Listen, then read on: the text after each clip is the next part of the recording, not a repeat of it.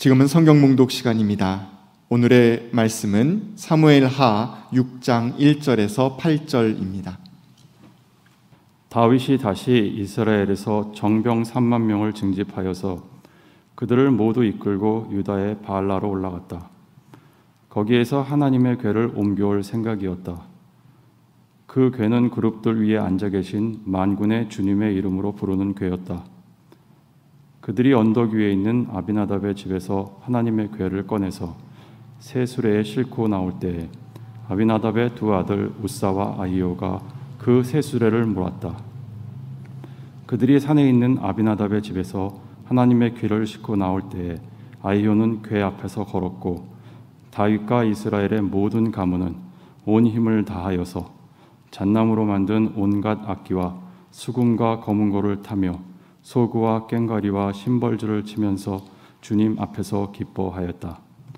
그들이 낙원의 타작마당에 이르렀을 때에 소들이 뛰어서 괴가 떨어지려고 하였으므로 우사가 손을 내밀어 하나님의 괴를 꼭 붙들었는데 주 하나님이 우사에게 진노하셔서 거기에서 그를 치시니 그가 거기 하나님의 괴 곁에서 죽었다. 주님께서 그렇게 급격히 우사를 벌하셨으므로 다윗이 화를 내었다. 그래서 그곳의 이름을 오늘날까지 베레스 우사라고 한다. 이는 하나님의 말씀입니다. 참 좋으신 우리 주님의 은총과 평강이 예배드리는 모든 이들과 함께 하시길 빕니다. 참 민망한 그런 세월입니다. 똑같은 상황이 이렇게 주기적으로 반복되다 보니까 조금 지치기도 하는 게 사실입니다. 어, 세상은 참 우리의 바람대로 흘러가지 않는구나라는 것을 절실하게 느끼게 됩니다. 그렇다고 해서 바이러스에게 너는 염치도 없냐고 물을 수도 없습니다. 어찌 보면 이런 일을 빚어낸 것은 바로 인간의 오만 때문입니다. 어려운 여건이지만은 과거에도 그랬던 것처럼 우리는 이 어려운 여건들을 딛고 새로운 삶을 바라봐야 하고 또 새로운 삶을 시작할 용기를 가져야 합니다. 땅에서 넘어진 사람은 땅을 짚고 일어서야 하듯이 이렇게 우리가 초래한 위기 속에서 우리가 바로 일어서서 다시 한번 새로운 삶을 시작하는 그런 용기를 가져야 할 때입니다. 모든 부정적인 생각들, 그런 말들을 내려놓고 용기를 내서 다시 한번 희망을 향하여 몸을 일으킬 필요가 있습니다. 어, 지난 한 주간 동안 참 마음이 씁쓸하고 마음이 아팠습니다. 뭐 확진자가 늘어나고 또 비대면으로 가는 이것도 씁쓸함이었지만은 서울대학교 청소노동자 한 분이 과중한 업무를 수행하다가 아, 그만 세상을 떠났다는 이야기를 들었습니다. 이런 일이 없어야 하지만은 자꾸만 이런 일들이 벌어지고 있는 게 참 안타깝기도 했는데 그의 죽음을 통하여 비로소 우리에게 알려져 있는 그 청소 노동자들의 암담하고 힘겨운 상황, 이게 우리에게 알려지기 시작했습니다. 직장 내에서 벌어지고 있는 갑질 이야기야 어제 오늘의 이야기가 아니지만은 어, 그 대학에서는 직무와 관련이 없는 그런 일들을 그분들에게 요구한 것으로 보이기도 합니다. 좀 조심스럽긴 합니다만은 어, 그분들에게 어떤 필기 시험을 보도록 하고 자신들이 청소하는 건물의 이름을 한문으로 혹은 영, 문으로 쓸 수 있는지 이런 직무 시험을 봤다고 얘기합니다. 그 직무를 수행하는데 그게 왜 꼭 필요했는지 잘 모르겠는데요. 게다가 그 시험 점수까지 공개를 했다는 거죠. 뭐 사정이 있는지 모르겠습니다만은 아무리 생각해 봐도 불필요한 그런 일들을 어떻게 보면 그 대상자가 되었던 이들은 마치 대중들 앞에 알몸으로 서 있는 것 같은 부끄러움을 느낄 수도 있었겠다 하는 생각이 듭니다. 그러고 나니까 분노의 마음 같은 것들이 아, 이렇게 쏟아져 나오는 것을 느꼈습니다. 사회적인 약자에 대한 조금의 배려라도 한다고 한다면 차마 해서는 안 되는 일들을 별 생각 없이 자기들의 편의에 의해 그렇게 저지르고 있는 사람들이 아주 많이 있습니다.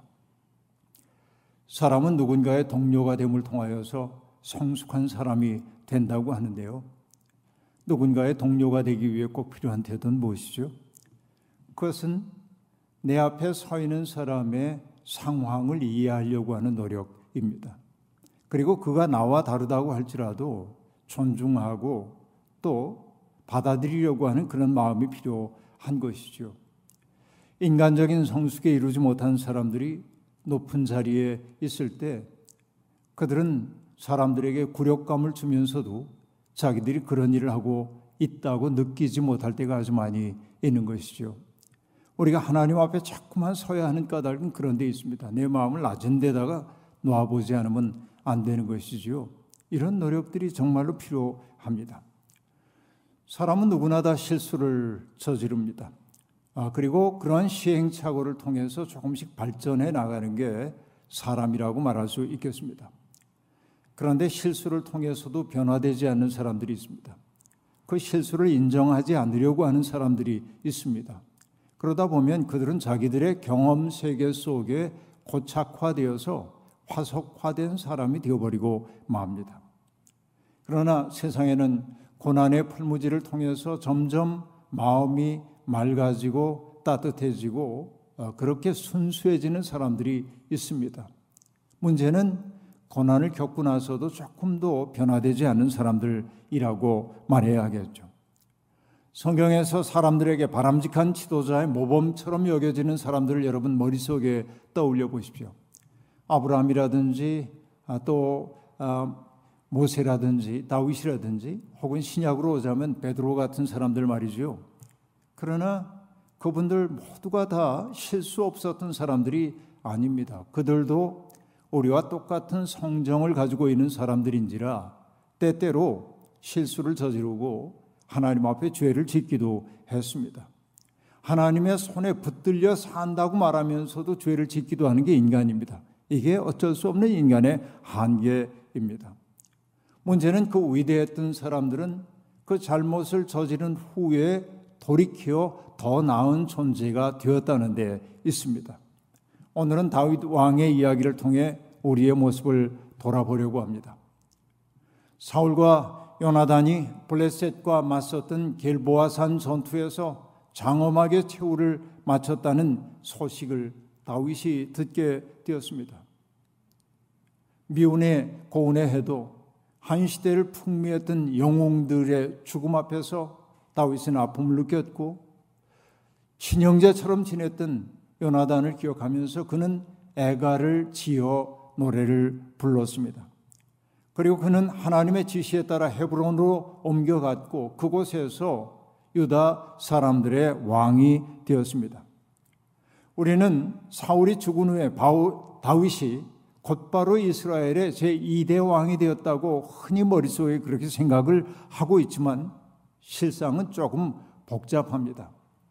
다윗이 헤브론에서 기름 부음을 받고 왕이 된 것은 사실이지만은 그러나 사울 왕의 아들이었던 이스보셋은 마하나임이라고 하는 것으로 옮겨가 가지고 거기에서 왕으로 등극하게 되었습니다. 두 명의 왕이 동시에 존재했다고 말해야 하겠죠. 그 때문에 이 두 나라는 세력을 다투는 그런 전쟁이 벌어졌고 전쟁의 시기였기 때문에 장군들의 역할이 매우 중요하게 되었습니다. 장군들의 위세가 하늘을 찔렀을 것은 당연한 일입니다. 그리고 이 혼돈의 시기 속에서 권력을 쟁취하려고 하는 사람들의 권력 다툼이 벌어지고 있었고 그 시절은 한마디로 얘기하면 음모와 배신의 세월이었다고 그렇게 말할 수 있을 겁니다. 이스보셋 마하나임의 털을 잡고 있었던 이스보셋의 휘화 장군 가운데 아브넬이라고 하는 장군이 있었습니다. 그는 정말 불세출의 영웅입니다. 용장이었습니다. 그러나 그 불세출의 용장이 자기에 대해서 지나친 과신을 하고 있었습니다. 내가 아니면 이 나라는 무너질 수밖에 없다고 하는 생각이 있었고 그 때문에 자기 분수를 지키지 못하게 되었습니다. 이스보셋이 그에게 의혹의 눈초리를 보내기 시작하자 아브넬은 안 되겠다고 생각하고 헤브론으로 가 다윗에게 투항을 해버리고 맙니다. 결국 아브넬이 그렇게 했던 까닭도 이제는 다윗을 통해 더 큰 출세를 이루고자 하는 욕망 때문이었을 겁니다. 다윗의 입장에서는 천군 만마를 얻은 셈이었습니다. 그러나 다윗을 섬기는 요압 장군이 전투에서 돌아와서 보니까 아브넬이 투행, 투항 했다는 소식을 들었고 다윗이 그를 반겼다는 이야기를 들었습니다. 그러자 요압은 자기의 부하들을 보내서 아브넬을 모셔오도록 합니다. 사실은 모셔온다고 얘기했지만은 그 속에는 비릿한 음모가 진행되고 있었던 것이죠. 그래서 요압 장군은 돌아온 아브넬을 살해해 버리고 맙니다. 그 살해의 이유는 단순했습니다. 자기의 동생이 전투 중에 아사헬이라고 하는 동생이 아브넬에게 죽임을 당했기 때문에 사적인 복수를 한 것처럼 꾸미고 있었습니다. 그러나 우리는 압니다. 권력의 그 속성을 알기 때문에 아브넬과 더불어서 권력을 나눌 생각이 없었던 것이지요. 자기의 정치적인 정적을 그런 방식으로 제거해 버린 것이라고 얘기할 수 있겠습니다. 혼란의 시간은 있었지만 민심이 점점 다윗에게 넘어가는 것을 알게 되자 레갑과 바나라고 하는 사람이 이스보셋에게 다가가 그를 죽입니다. 그리고 그의 수급을 베어가지고 다윗 왕 앞으로 가져옵니다. 상급을 원했겠죠. 그러나 다윗은 부하들을 시켜서 그 레갑과 바나를 처형해버리고 맙니다. 왜냐하면 섬기고 있던 주인을 배신한 사람들을 그 권력의 도구가 되어서 언제라도 배신할 수 있는 사람을 받아들일 수 없었던 것이죠. 이렇게 되어서 다윗은 어쨌든 명실상부하게 권력의 정점에 서게 되었습니다. 이런 일련의 과정을 거쳐 내전이 끝났습니다. 그러자 이스라엘 온 지파가 헤브론으로 몰려와서 다윗에게 왕이 되어 줄 것을 요구했습니다. 그들이 다윗에게 이렇게 얘기합니다. 주님께서 내가 나의 백성 이스라엘의 목자가 될 것이며 내가 이스라엘의 통치자가 될 것이다 하고 말씀하실 때에도 바로 임금님을 가리켜 말씀하신 것입니다. 라고 말합니다. 자기들이 다윗을 임금으로 삼으려고 하는 것은 정세가 그렇게 돌아갔기 때문이 아니라 하나님의 뜻이 거기에 있기 때문이라고 그들은 그렇게 말하고 있는 겁니다. 그리고 그들은 다윗에게 이런 호칭을 부여하고 있습니다. 이스라엘의 목자, 라라고 하는 단어인데요. 그리고 이스라엘의 통치자 나기드라고 하는 표현을 사용하고 있습니다. 표현은 정중하지만은 그러나 이 속에는 왕권이 무소불위하게 작동되어서는 안 된다고 하는 사람들의 바람이 은근히 그 속에 담겨 있습니다. 목자란 어떤 존재입니까? 양떼를 돌봐야 할 책임을 지는 존재입니다. 그러니까 지금 다윗에게 요구하고 있는 것은 뭐냐면 우리들을 함부로 다루는 존재가 아니라 우리를 돌보아 주는 존재로서의 역할을 맡아달라고 얘기하고 있는 겁니다. 여러분 에스겔 선지자는 제 역할을 방기한 이스라엘의 목자들을 준엄하게 꾸짖었지요. 하나님이 에스겔을 통해 하신 말씀입니다만 너희는 약한 양들을 튼튼하게 키워주지 않았으며 병든 것을 고쳐주지 않았으며 다리가 부러지고 상한 것을 싸매어 주지 않았으며 흩어진 것을 모으지 않았으며 잃어버린 것을 찾지 않았다. 오히려 너희는 양떼를 강압과 폭력으로 다스렸다. 하나님이 이스라엘의 목자로 부름받은 사람들이 충실하지 않을 때 어떻게 그들을 심판하실지에 대한 예고입니다. 지도자로 부름받은 사람들이 양떼를 돌보기는커녕 양떼를 잡아서 제 배만 채우는 그 현실을 보면서 하나님은 그들을 심판하겠다고 얘기하고 있습니다. 이스라엘 백성들은 그 때문에 다윗에게 양떼를 푸른 초장과 쉴 만한 물가로 인도하는 목자로서의 직무를 수행해 달라고 그것을 넘으면 안 된다고 넌지시 얘기하고 있는 것입니다. 그뿐만 아니라 여기에 이스라엘의 통치자라고 얘기할 때 통치자를 뜻하는 나기드라고 하는 용어 역시 마찬가지입니다. 그것은 자기가 원하는 바를 뭐든지 할 수 있는 그 전능한 제왕의 권능을 얘기하는 게 아니고 하나님이 위임해 주신 범주 안에서 일하는 사람을 뜻하는 단어예요. 나기드가 그렇습니다. 그러니까 하나님의 그 권위 아래 복속된 존재로 왕이 되어 달라고 부탁하고 있는 것입니다. 어쨌든 사람들의 바람이 어쨌든 다윗은 명실상부한 이스라엘의 왕이 되었습니다. 그러나 기름 부은 받은 왕이라고는 하지만은 그러나 자기의 그 세력을 공고히 할 필요가 있었습니다. 그 때문에 다윗은 시온 산성을 점령하였고 그래서 그 산성의 이름을 다윗성으로 명명합니다.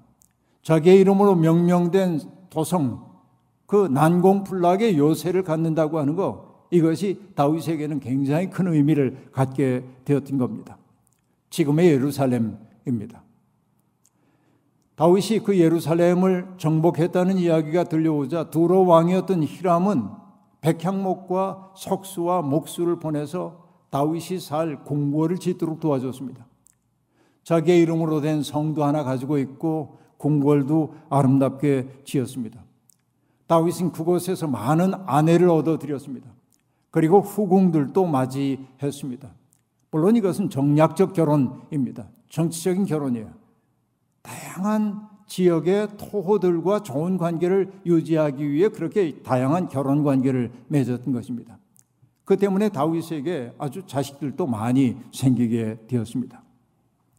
그뿐만이 아니었습니다. 다윗은 블레셋과의 싸움에서 연전 연승을 거두어서 하나님이 세우신 왕으로서의 위엄을 사람들 앞에 드러내 보여 주었습니다. 이제 외적인 것은 거의 갖춰진 셈입니다. 하지만은 효과적인 통치를 위해서는 외적인 조건만 가지고는 안 됩니다.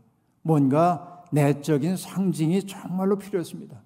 백성들을 자기를 중심으로 하나로 묶을 수 있는 내적 상징이 필요했습니다. 그게 뭘까요? 다윗의 마음에 얼핏 떠오른 것이 있었죠. 그것은 하나님의 언약궤였습니다. 언약궤는 출애굽 사건을 상징하는 것이지요. 하나님이 이스라엘 백성들을 어떻게 구원하셨는지 그것을 상징하는 하나의 상징물인 동시에 하나님이 함께 계시다는 사실의 가시적 상징이기도 했습니다. 그러니까 다윗이 하나님의 언약 궤를 다윗성으로 모셔오기만 하면 하나님이 그와 함께하고 있다는 사실을 만 백성들 앞에 보여줄 수 있었던 것이죠. 다윗은 그래서 그 법궤를 모셔오기로 합니다. 다윗은 정병 3만 명을 징집하여 유다의 바알라로 올라갑니다. 뭔가 이상하지 않습니까? 법궤를 모셔오는데 3만 명의 군대가 왜 필요합니까? 바로 여기에 본질이 있는 겁니다. 다윗은 스펙타클한 장면을 연출하여 온 백성들의 시선을 한데 모으려고 하고 있는 것입니다. 그것은 또한 무언의 메시지였습니다. 봐라. 하나님의 교회가 다윗성으로 거처를 옮긴다. 그러니 어떤 경우에도 다윗 왕의 출신이나 경력을 문제 삼아 왕으로서의 정통성의 이의를 제기하지 말아라. 그렇죠? 명시적으로 말하지 않지만은 정병 3만 명과 더불어서 퍼레이드를 하려고 하는 것은 그런 정치적 의도가 분명하게 있었던 것으로 보입니다. 그들은 마침내 아비나다의 집으로 가서 하나님의 괴를 꺼내서 새로 만든 수레에 싣고 출발했습니다.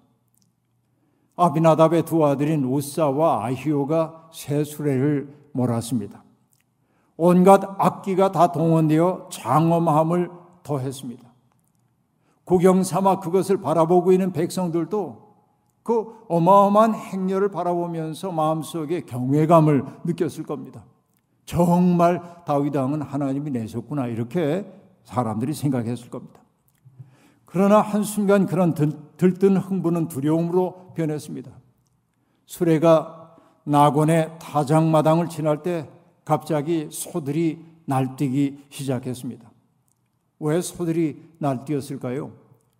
볼의 아들 발람의 이야기에서는 칼을 빼든 하나님의 천사가 발람이 타고 있었던 나귀 앞을 가로막은 것으로 얘기되어 있지만 여기엔 일체 그런 얘기 한마디도 없습니다. 소들이 왜 날뛰었는지는 알 수 없으나 그러나 수레에 실려 있던 하나님의 괴가 떨어질 뻔한 겁니다. 그러자 우사는 빨리 그것을 꼭 붙들려고 했습니다. 그런데 성경은 아주 간결하게 얘기합니다. 하나님이 우사에게 진노하셨다는 거예요. 그 그를 치자 그가 그 자리에서 죽고 말았습니다. 그래서 그곳을 베레스 우사라고 말하는데 하나님께서 우사를 치셨다라고 하는 뜻입니다. 갑자기 그 평화로웠던 흥겨움에 가득 차 있던 타작마당은 하나님의 분노를 상기시키는 두려움의 장소가 되고 말았습니다. 하나님은 왜 화가 나신 것일까요? 여러분, 다윗은 하나님을 경외하기에 모시려고 하지 않았습니다. 자기의 필요를 채우기 위해 하나님을 이용하려고 했던 것입니다. 죄란 사용해야 할 것을 섬기고 섬겨야 할 대상을 사용하려고 하는 것입니다. 우리 이렇게 죄를 지으며 살기도 합니다. 돈이든 지위든 명예든 물건이든 잘 사용할 필요가 있습니다. 그것은 섬김의 대상이 아닙니다. 그러나 하나님은 섬겨야 하지 사용하면 안 되는 겁니다. 근데 우리는 너무나 자주 이것을 뒤집어 놓고 살고 있는 거예요. 그래서 여러분, 법궤가 수레에서 떨어지려 한 것은 납치당하는 것을 거부하는 하나님의 몸짓이자 경고라고 보아야 할 것입니다. 하나님을 자기의 의도를 위해서 사용하려고 하는 인간의 행위에 대해서 하나님은 거부하셨다. 이렇게 봐야 하는 겁니다. 우사는 그 하나님의 뜻을 헤아리지 못했기 때문에 하나님의 진노를 살 수밖에 없었습니다. 자기에게 부족한 신뢰를 채우기 위해 유력자와의 친분을 과시하는 사람들이 있습니다. 우연한 기회에 그렇죠 정치인이라든지 혹은 뭐 아, 높으신 분들하고 아, 우연한 기회에 맞춰서 사진을 찍게 되었는데 그 사진을 그냥 잘 보이는 곳에 걸어놓고 그와 마치 상당한 친분이 있는 것처럼 과시하고 사람들을 호도하려는 사람들이 많이 있습니다. 최근에 뇌물, 뇌물 공여 혐의로 수사를 받고 있는 어느 수산업자의 경우도 마찬가지입니다. 나의 의사와 상관없이 내 이름이나 이미지 혹은 글을 도용당하는 경우도 제게도 있습니다. 불쾌하죠. 대단히 불쾌한 그런 일입니다. 자기의 욕심을 하나님의 뜻으로 치장하는 일들은 또 얼마나 많이 있습니까? 아니, 있는 정도가 아니라 비일비재합니다. 종교적인 언어를 특권의 언어로 바꾸면서 그릇된 권위주의를 가지고 사람들을 사로잡는 거짓 종교인들이 얼마나 많이 있는지 모릅니다. 바로 이런 경우이죠. 하나님을 사용하는 거예요. 사람들에게 스펙타클한 볼거리를 제공하면서 하나님이 자신의 편이라는 사실을 만방에 과시하려던 다윗의 의도는 좌절되었습니다. 한마디로 얘기하면 다윗은 망신을 당한 겁니다. 다윗은 두려움에 사로잡혔습니다. 하나님의 괴를 모실 엄두를 낼 수가 없었습니다. 그는 두려움 때문에 하나님의 괴를 가드 사람 오벳 에돔의 집으로 옮겨가도록 시켰습니다. 3개월의 시간이 흘러갔습니다. 다윗에게 소문이 들려옵니다. 하나님께서 오벳 에돔의 집에 복을 주셨다는 소식이었습니다. 그 하나님의 법궤를 잘 모시고 있는 그 집이 복을 받았다는 얘기를 듣고 나서 다윗은 미처 시행할 수 없었던 그 일을 다시금 기획을 합니다. 이번에는 조금 달랐습니다. 군사 퍼레이드 같은 과시적 절차 다 포기했습니다. 그는 제사장만이 입는 에봇을 몸에 걸친 채 주님 앞에서 온 힘을 다하여서 춤을 추었습니다. 왕으로서의 채통 그런 거 다 버렸습니다. 하나님 앞에서 천진한 어린아이와 같은 그런 몸짓을 보이기 시작했습니다. 그리고 주님의 괴는 수레가 아니라 사람들에 의해 옮겨졌습니다. 괴를 맨 사람들이 여섯 걸음을 걸을 때마다 행렬을 멈추고 소와 살찐 양을 잡아 하나님 앞에 제사를 바쳤습니다. 이 모든 행동은 하나님에 대한 경외심을 경외심에서 비롯된 것이었겠죠. 처음에는 하나님을 납치하려 했지만은 이제는 하나님에 대한 경외심을 이제는 갖게 되었고 좀 달라진 태도를 가지고 법궤를 모시게 된 것입니다. 경외심 이게 중요합니다. 아브라함 요수와 헤셀은 지식은 호기심으로 자라지만은 지혜는 두려움으로 자란다 라고 말합니다. 우리가 뭔가를 알기 위해서는 호기심이 있어야 합니다. 그러나 지혜로운 사람이 되기 위해서는 두려워할 줄 알아야 합니다. 경외심이 있어야 합니다. 그 때문에 그는 얘기합니다. 두려움이 신앙을 선행한다 라고 말합니다. 두려움은 곧 신앙의 뿌리다 라고 하는 말입니다. 여러분 우리가 하나님을 믿는다고 하면서 하나님에 대한 경외심 없이 함부로 하나님을 말할 때가 얼마나 많이 있습니까? 하나님에 대한 외경심을 잃어버릴 때 세상은 이익과 손해에 대한 살벌한 계산만 남는 장토로 변해버리고 맙니다. 다윗은 정말 왕이 되었던 초창기에 무서운 경험을 했던 겁니다. 태생이 어리석은 인간은 늘 하나님의 마음을 읽는데 실패합니다. 실패를 통해 귀중한 교훈을 얻으면 다행이지만 그렇지 못할 때가 아주 많이 있습니다. 답답한 일을 만날 때마다 우리도 버릇처럼 얘기하죠. 왜 하나님 내 사정을 헤아리지, 헤아려 주지 않으십니까? 하나님 왜 내 마음을 몰라주세요? 라고 대들기도 합니다. 그러나 가만히 생각해 보면 우리는 하나님을 이용하려고 했지 경외하지 못할 때가 더 많았어요. 이걸 정직하게 우리가 인식하기 시작해야 합니다. 하나님께서 우리에게 왜 내 마음을 헤아리진 못하냐고 책망하고 계신 것처럼 제게 느껴져요. 최영철이라고 하는 시, 제가 이번 목회 서신에서도 웃자노라고 하는 시를 통해 소개했습니다만, 이번 주간에 그분의 시집을 몇 권을 이렇게 읽는데, 아, 그분의 시 가운데 쑥국이라고 하는 시가 있었습니다. 부제가 아내에게 라고 하는 시였어요. 그는 염치 없는 소망인 줄 알면서도 다음 생에 태어날 수 있다면 지금의 아내를 다시 만나기를 바란다고 그렇게 쓰고 있습니다. 그런데 이번에는 역할을 좀 바꿔서 자기가 그의 아내가 되고 싶다는 것입니다. 그리고 이런 말을 하고 있습니다.